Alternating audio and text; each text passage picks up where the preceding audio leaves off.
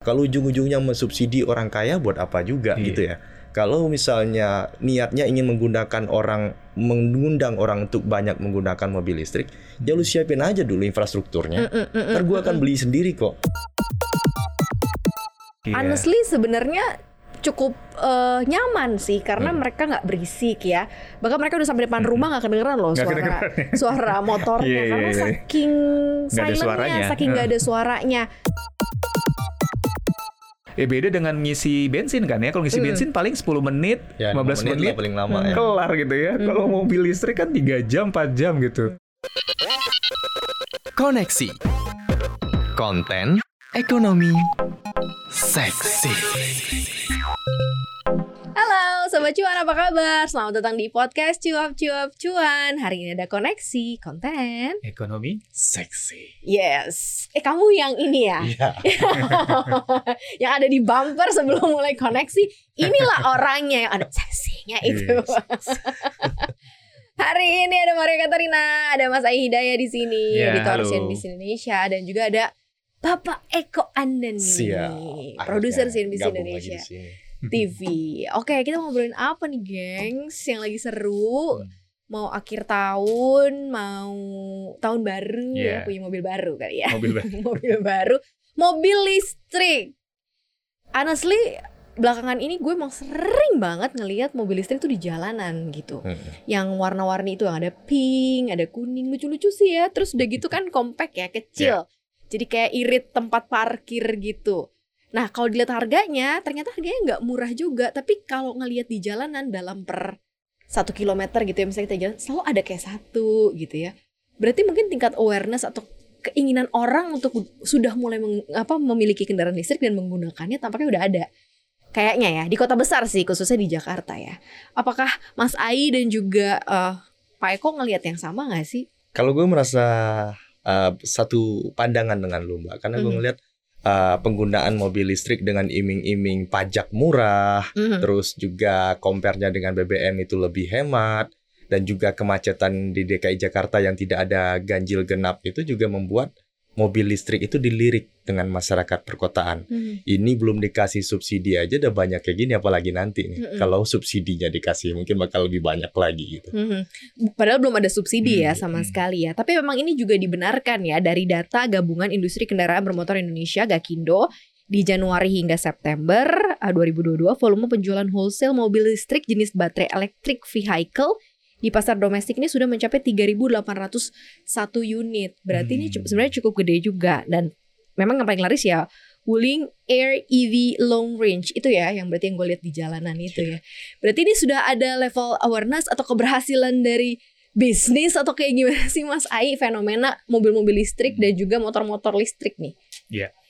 Sebenarnya sih kalau dibilang berhasil eh, belum juga sih ya, karena Hmm. memang mungkin masih di kalangan terbatas aja ya yang bisa eh, memiliki mobil listrik ini gitu ya. Karena memang harganya itu tadi seperti kata Mas Eko ya, lumayan gitu atau Mbak Maria tadi kan, lumayan mahal lah. Untuk kalangan menengah bawah kayaknya apalagi kondisi ekonomi lagi sulit kayak gini kan masih belum bisa terjangkau lah. Ini Hmm. masih di- dimainkan oleh orang-orang kalangan yang menengah atas gitu atau yang menikmati masih kalangan menengah atas gitu. Jadi memang eh, kalau dibilang eh, berhasil belum belum juga sih ya, tapi paling nggak sudah mulai ada interest gitu ya dari masyarakat untuk eh, melihat, mencoba, memiliki gitu ya. Walaupun secara infrastruktur juga masih belum terlalu mendukung ya untuk ke arah Hmm. sana gitu. Ya mungkin pelan-pelan pasti akan bertumbuh lah gitu. untuk Emang keuntungannya punya mobil listrik apa sih? Kalau misalnya pilihan sekarang bagi yang belum punya first car gitu, gue mobil listrik atau mobil biasa aja ya atau LCGC aja ya. Iya. Nah jauh LCGC paling nggak masih ada di cepean loh, ini Iya. 300 Iya. loh. Tapi dari yang gua amati ya mbak, Mhm. orang yang punya mobil listrik, tapi pasti dia punya mobil satu atau dua dulu nih. Oh jadi itu Ada punya mobil, pertama, utama, iya. ya? Pilihan utama sih jarang biasanya yang punya mobil listrik dulu, Mhm. karena balik lagi kalau digunakan untuk keseharian, buat ngecasnya infrastrukturnya belum terlalu banyak di Indonesia, kan harus Mhm. mikir-mikir lagi. Memang dengan menawarkan uh, range yang uh, 300 kilo sampai ini, tapi balik lagi Mhm. mobil uh, yang biasa yang reguler kita gunakan menggunakan BBM, infrastrukturnya lebih banyak jika dibandingkan mobil listrik ya. Mm. Ya biasanya orang yang punya mobil listrik ya pasti punya mobil yang utamanya gitu sih. Tiga kapasitas 300 kilo tuh maksudnya gimana sih? Ini mobil hanya bisa dipakai sampai kilometer Ya, Tersebut. kalau kita biasanya kita ngisi Sorry ya sobat cuan Ya, Gak tahu gue kalau kita bisa ngisi bensin, kita kan ngeliat tuh ada di mobilnya kalau misalnya bensinnya full, itu ada long range range uh, jarak tempuh dari mobil itu. Nah, Hmm. kalau misalnya mobil listrik hampir sama juga. Jadi kurang lebih Hmm. dia ini punya jarak jika full, kalau kalau saya nggak salah kalau yang wuling yang long range itu 365 kilo kalau Mhm. yang yang full. Jadi selama itu baterai full, selama 365 kilo lu putar-putar ke Jakarta atau sampai ke kurang lebih kalau ke Bandung masih bisa Masih nyisa ya bisa PP lah. Bandung masih bisa nyisa nggak bakal baterai habis itu Oke. baterai gitu. Secara teorinya gitu gitu sih mbak. Hmm, jadi bisa dipakai muter-muter sebaik sepanjang itu Ya. gitu ya. Betul. Selain itu apa keuntungan masa depannya kalau saya punya mobil listrik? Subsidi-subsidi dan lain-lain atau kemudahan-kemudahan apa yang bisa didapat dari mobil listrik ini nih Mas Ai? Iya, belakangan ini kan kita dengar-dengar berita ya, katanya Hmm. pemerintah bakal mensubsidi nih kendaraan listrik ya, baik mobil maupun motor. Dan subsidinya lumayan ya. Hmm. Motor aja itu sekitar 8 jutaan. Lumayan. Hmm, mobil, per unit ya Iya, berarti ya. per unit. Eh, mobil mungkin bisa puluhan juta ya, Eh, walaupun angka pastinya memang belum keluar ya, karena masih digodok mungkin Mhm. aturan eh, pelaksananya gitu ya. Tapi eh, kita kembali lagi ya melihat eh, apakah memang eh, untuk saat ini udah worth it gitu ya, karena Mhm. memang kan ini baru akan gitu ya Mbak Maria ya. Tapi memang ke depan kayaknya trennya bakal meningkat nih, apalagi kan eh, kita lagi digaung-gaungkan eh, ramah energi gitu kan, ramah lingkungan segala macam. Dan memang secara theoretical eh, biaya operasional, Mm-mm. eh, kendaraan listrik ini memang jauh lebih murah katanya gitu ya dibandingkan kendaraan yang berbahan Hmm. bakar fosil gitu ya. Eh, karena dia kan Lebih murah dari bahan bakar berarti. Iya, Kompet, gitu. Kompetnya di bahan bakar. Hmm, secara operasional mungkin kalau hitung-hitungannya kalau dia ngecas gitu ya sampai full dipakai bisa sampai 360 kilo itu Hmm. biayanya habis berapa rupiah gitu ya. Nah kalau pakai BBM kan mungkin bisa jauh lebih mahal gitu. Mungkin bisa Hmm. setengahnya sih dengar-dengar gosip itu bisa setengahnya Oh biaya ya? operasionalnya gitu. Cuman itu kembali lagi gitu ya. Eh, ada beberapa yang mungkin eh, kendalanya gini, kayak misalkan dia mau ngecas nih, kalau ngecasnya di rumah gitu ya, kalau daya listriknya ternyata rumahnya nggak gede, itu nggak bisa juga gitu. Apalagi sekarang kan banyak yang pakai token ya. Iya. Ya, Baru dicolok ah, langsung mati, bunyi ya. Gitu kan. Nah itu kan jadi kendala juga gitu ya. Apakah eh, memudahkan apa malah menyulitkan gitu ya. Tapi mungkin trennya ke depan pasti akan makin banyak sih dengan semakin banyak infrastrukturnya ya gitu. Hmm. Berarti dengan kata lain ini kayak futures apa vehicle apa kendaraan masa depan ya nggak sih? Iya. Incarannya gitu karena pemainnya kan banyak ternyata Iya. orang-orang yang Hmm. memang melihat cuan berjilid-jilid kayaknya Iya. ya nggak sih? Bener Jangan nggak? Dari mobil listrik kemarin G20 lu ke sana kan? Iya. Itu mobil listrik semua yang dipakai kan? Ya, ya berkaca dari yang G20 kemarin, seperti kata Mas Ai tadi, eh, mungkin kita akan mendapatkan eh, bergeser dari masalah, tapi jangan lupa ada masalah baru Iya. yang menanti. Kita berkaca dari G20 kemarin, Mbak. Memang eh, dengan kapasitas eh, hemat hemat BBM, Mm-mm. terus eh, tidak pakai BBM malah malah katanya. Tapi masalah barunya adalah ketika ngecas. Hmm. Bayangin sebanyak itu mobil listrik dicas secara bersamaan dan itu antrinya lumayan lama. Padahal itu udah fast charging loh yang digunakan dari PLN khusus. Itu fast charging. Bayangkan kalau itu nanti eh, SPKLU ya kalau nggak salah ya Mhm. listrik eh, yang cepatnya itu nanti di ditaruh dan satu mobil bisa menghabiskan dua dua atau tiga jam Dua, kalau tiga saya nggak salah. betul. Untuk Bayangin kalau mencapai full. untuk Sampai mencapai full, full. betul. Bayangin kalau misalnya itu antri dan semua orang sudah memakai mobil listrik dan lumayan kan antrinya. Iya. Jangan sampai itu menjadi masalah baru nanti di kemudian hari. Mungkin hal-hal seperti ini nanti bisa dipikirkan oleh pemegang kebijakan. Oh, gimana nih? Kalau misalnya Hmm. setiap mobil 10 mobil habis dalam waktu bersamaan, Iya. ngecasnya gimana gitu. Kalau dipakai sama untuk user daily artinya adalah mereka ya rumah tangga gitu berarti harus ada syarat dan ketentuan tersendiri dong rumahnya dengan kebutuhan listrik sekian baru bisa punya mobil listrik atau kayak gimana sih? Iya, karena setauku tuh emang daya untuk mengisi listrik itu lumayan gede gitu. Lumayan gede gitu. Kalau kalau rumahnya daya listriknya Yang disubsidi rendah lah subsidi misalnya. itu kayaknya nggak bisa deh. Karena memang itu agak gede.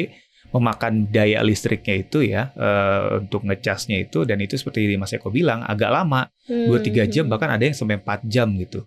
hmm, jadi ya, oke. Kalau sekarang ini mungkin kalau istilahnya belum memadai gitu ya untuk eh, tempat chargingnya itu apalagi kalau yang SPKLU-nya itu belum banyak ya. Ada mungkin tapi belum banyak gitu kan. Mau nggak mau kan pasti ngecasnya lebih sering di rumah kan. Nah itu harus dipertimbangkan juga tuh. Siap nggak kira-kira listrik di rumah kita ya dayanya untuk ngecas mobil listrik ini gitu Dan kan? ada peningkatan biaya listrik juga yang lebih Iya pasti. lebih dong. Iya kan pasti. biasanya household, alat-alat rumah tangga, terus ditambah mobil, berarti kan Mm-mm. mungkin akan lebih tinggi walaupun mungkin akan jauh lebih hemat dari sisi bahan bakar, Bahan bakar, gitu ya. betul. Tapi untuk listriknya berarti akan jauh lebih tinggi nanti penggunaan konsumsinya pasti. Iya pasti biaya listriknya pasti akan jauh lebih tinggi karena memang dayanya lumayan besar. Tapi kalau dihitung ya biaya operasional menggunakan mobil listrik dibandingkan mobil yang istilahnya bahan bakar fosil memang jauh lebih murah gitu kan. Mhm. Karena memang mereka selain nggak ada biaya bahan bakar gitu kan ya mungkin secara servis mungkin ja- akan jauh lebih jarang lah dibanding Mhm. mobil yang konvensional gitu ya. Terus ya yang lain-lain kayak oli dan segala macam kan mereka nggak ada juga gitu Iya, kan iya, iya, benar, itu pasti kan menekan benar. biaya. Mungkin untuk masa depan ya itu oke worth it. Tapi seperti Mas Eko bilang gitu ya, kalau ternyata semuanya udah pakai mobil listrik nih, Mhm. gitu ya, mau Masing-masing rumah pengen ngecas. ngecas, gitu kan itu ribet juga ya. Atau Mhm. mungkin oke lah nggak di rumah di tempat eh, pengisian umum gitu ya, harus berapa banyak nih tempat pengisian umum yang dibikin sama pemerintah gitu ya? Mhm. Karena kalau enggak kan ya kita sekarang mobil aja ada berapa ratus juta gitu ya Iya, iya, iya. kalau berbarengan gitu kan dalam satu kota atau satu daerah ya beda dengan ngisi bensin kan ya kalau ngisi Hmm. bensin paling 10 menit Ya, 15 menit, menit paling lama ya. kelar gitu ya Hmm. kalau mobil listrik kan 3 jam 4 jam gitu Hmm, Dan berapa juga biayanya kalau kita Iya. ke charging dan kalau kita lagi buru-buru gitu gimana ya Mas Eko ya Dua, kita lagi buru-buru harus nungguin penuh 4 jam kan aduh repot juga kali ya ya repot makanya kalau kita bicara mengenai kesiapan sebenarnya Indonesia sudah sesiap apa sih untuk Hmm. kemudian mobil listrik akan meramaikan jalanan-jalanan di kota besar gitu terus kemudian level of awarenessnya masyarakat kalau tadi dibilang sama Mas Ai mungkin sekarang masih menengah ke atas Hmm. gitu ya nah ini kita mau ajak juga yang mungkin menengah untuk bisa Pokoknya yang pilihnya mobil listrik ketimbang mobil fosil gitu atau mobil berbahan bakar menurut lu sudah sesiap apa sih kita? Kalau menurut gue ya Mbak, gue berkaca dari percaya dengan prinsip orang berdagang ya. Kalau barang itu bagus, orang akan nyari gitu. Mhm. Jadi kalau misalnya infrastrukturnya sudah siap, konsumen akan mencari sendiri kok dengan kesadaran dia sendiri. Oke, Yes. gue butuh Ya, ini barang, ya. gue beli.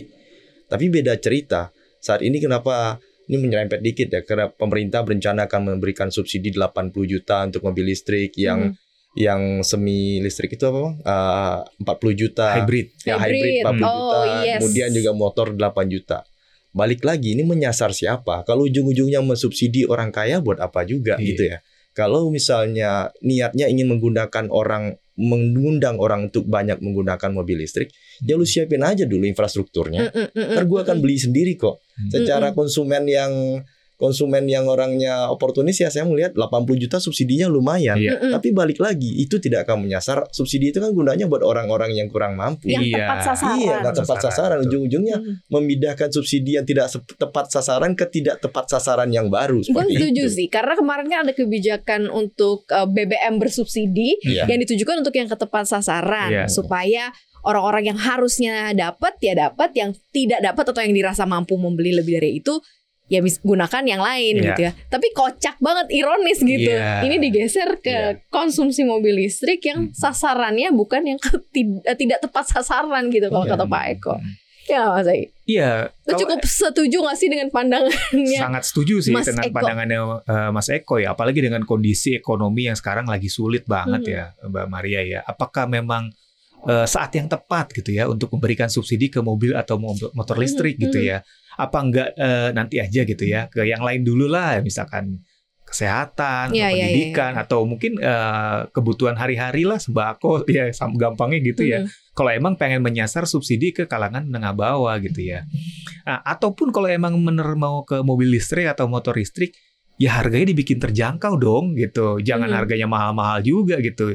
Ya kalau memang menyasar menengah bawah tapi harganya masih menengah atas ya gimana mereka mau beli gitu ya. Susah Mhm. juga sih gitu. Tapi kalau Mas Ai sendiri udah melihat ini pemerintah seperti terburu-buru nggak sih? Karena mengingat ya kita mau dari komponen dari Hmm. mobil listrik ini kita rata-rata masih impor loh. Betul. TKDN-nya aja masih Betul. jauh di atas, anggaplah jauh di atas 50 di bawah 50% Iya. semua rata-rata impor. Kalau ujung-ujungnya impor kan negara lain dan diuntungkan. Nah, Siapa itu menurut Mas dia yang tuh. bermain? Kayak Mas Eko yang justru merasa bahwa pemerintah yang terburu-buru dilempar ke Mas Ai.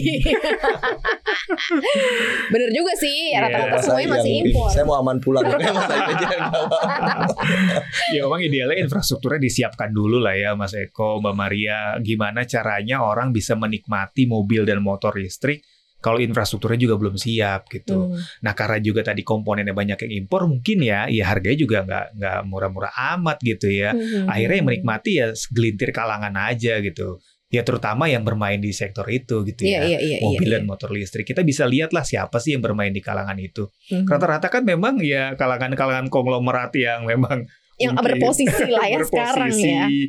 Emang punya bisnis besar gitu ya. Nah ujung-ujungnya ya yang diuntungkan apa benar masyarakat atau emang pengusaha-pengusaha itu kita nggak tahu juga kan ya. Aduh, aku nggak mau nyebut nama takut. Tapi kalau Lu misalnya cari sendiri aja sama cuan kalau misalnya siapa. subsidinya dikasih ke ke sebelah ojek Hmm. online gitu Hmm. kan Anda sudah punya Iya, gojek barusan. itu Mas Ai setuju gak sih? Subsidinya dalam bentuk apa dulu nih? Apakah subsidi? Tarif. Ya maksudnya subsidi motor listrik 8 Oh, juta maksudnya itu biar- di, di langsung ke pengudi ojek online ya Hmm. seperti itu. Pengemudi ojek online menggunakan motor, Iya, listrik, motor listrik. gitu. Tapi kan sebagian besar memang udah pada pakai kan. Nah sekarang lagi di ada diarahkan subsidi ini kan bertanya untuk siapa gitu. Mm-mm, Ada diusulkan salah satu untuk pengudi ojek online seperti itu. Hmm, Oke, Hmm. mungkin mereka-mereka yang mau punya apa, mau kerja sebagai ojek online nggak punya Mm-mm. motor bisa gitu Hmm, masuk ke situ karena ada subsidi yang memang digunakan Hmm. untuk mereka juga yang cari nafkah gitu. Iya, mungkin Aing. boleh juga ya. Karena memang di masa pandemi ini makin banyak orang akhirnya kehilangan pekerjaan ujung-ujungnya jadi mitra ojek online ya. Dan Mhm. mungkin kalau emang orang yang belum punya motor atau belum punya mobil, ya mungkin bisa dibantu lah gitu. Paling nggak Mhm. untuk dipermudah lah untuk mereka berusaha gitu ya ke situ gitu. Tapi ya jangan ke perusahaannya mungkin ya, tapi ke Iya. perorangannya gitu kali ya, atau ke orangnya atau ke ojeknya gitu ya. Itu mungkin boleh-boleh aja sih sah-sah aja gitu ya, selama memang mereka uh, worth it untuk menerima itu ya. Karena kadang-kadang juga kan mungkin nggak tahu ya kayak mobil gitu ya, uh, mobil online, taksi online gitu. Ternyata memang kan ada ada ada bandar dalam quote unquote gitu ya, yang memang membiayai gitu karena mereka harus uh, satu paguyuban gitu. Uh, nanti mobilnya bisa sewa gitu ke orang itu Iya, iya, kayak gitu-gitu iya, kan iya. ya kalau yang disubsidi orangnya itu ya mungkin nggak worth it juga gitu tapi kalau orang yang benar-benar mencari nafkah gitu ya Mhm. dari ojek online ya kenapa enggak gitu kan bisa membantu kesejahteraan mereka juga dan sekarang ini kan penggunanya juga banyak banget ya untuk ojek online gitu ya aku juga pengguna ojek online juga salah satunya Aku kan. juga. Dan Gitu. aku pernah beberapa kali naik ojek online yang pakai motor listrik. motor listrik iya. Honestly sebenarnya cukup eh, nyaman sih karena Hmm. mereka nggak berisik ya. Bahkan mereka udah sampai depan rumah nggak kedengeran loh suara kedengeran suara motornya Iya, iya, karena iya. saking Nggak ada silentnya, suaranya. saking nggak ada suaranya. Sampai aku tanya ke drivernya, ini listrik ya mas? Iya listrik mbak, oh pantesan gitu loh. Hmm. Bener-bener se-silent itu. Buat yang Dan- pulang malam bagus dong ini. Gak kenal gak ada ngomongin tetangga. iya iya iya iya iya iya. Bener-bener bener gak diomongin tetangga karena gak ada suaranya. Tapi hati-hati juga sama curanmor ya berbahaya Bahaya. soalnya gak ada bunyi sama sekali gitu. dan nggak bisa ngebut Iya dan gak bisa ngebut. Iya bener. Dia gak 60 bisa km ngebut. per jam kalau nggak salah kalau yang motor listrik dan dia itu ternyata ada bobot maksimal loh Mhm. Jadi buat orang-orang yang oversize agak susah kayaknya. Iya benar. Karena juga emang kecil banget. Iya kecil, Kecil banget banget. dan motor jadi nggak bisa jalan kalau Mhm. terlalu Ini berat. balik lagi mas, kalau misalnya memang Indonesia jadi menggunakan motor listrik, Hmm. eh, recycle-nya gimana itu?